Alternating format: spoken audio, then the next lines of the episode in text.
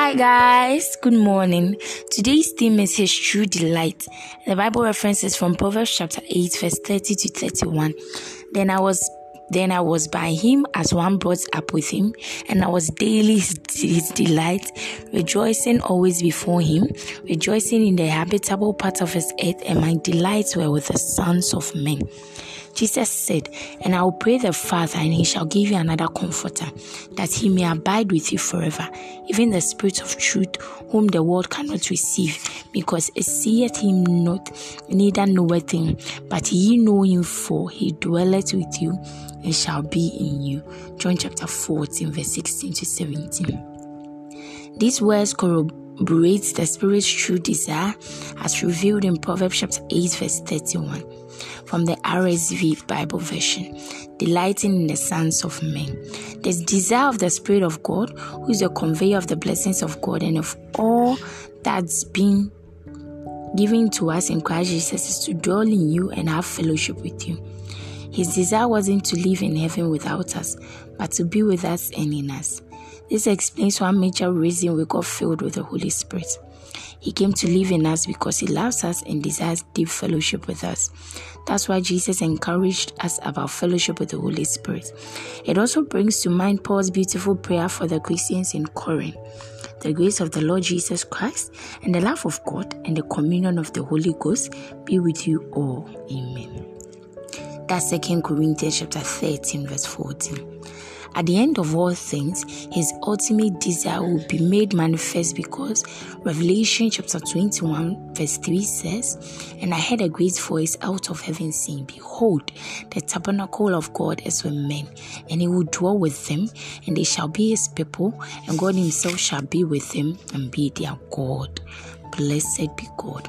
Think about the fact that this awesome infinite personality of the Godhead, the Holy Spirit, lives in you in His fullness, making the headquarters of His operations in the earth.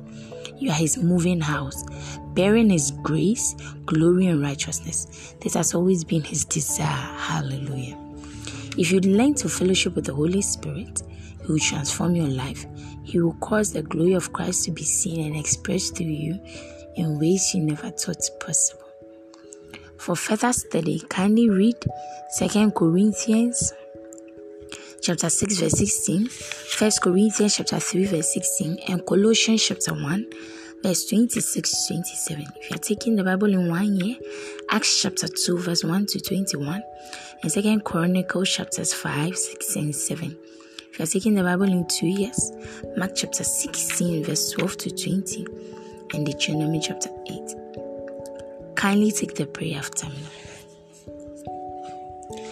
Dear Father, what a blessing it is for your Spirit to live in me in His fullness. Make Him in the headquarters of your operations in the earth.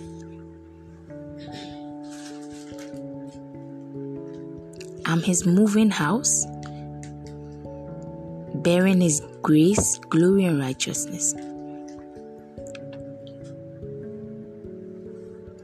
I take advantage of your glorious presence in me and declare that your glory, wisdom, and excellence of divinity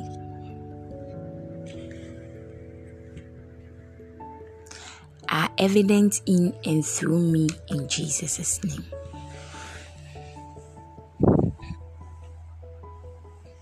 Amen. I believe you were blessed by today's message. Don't forget, stay saved. Your salvation is very important.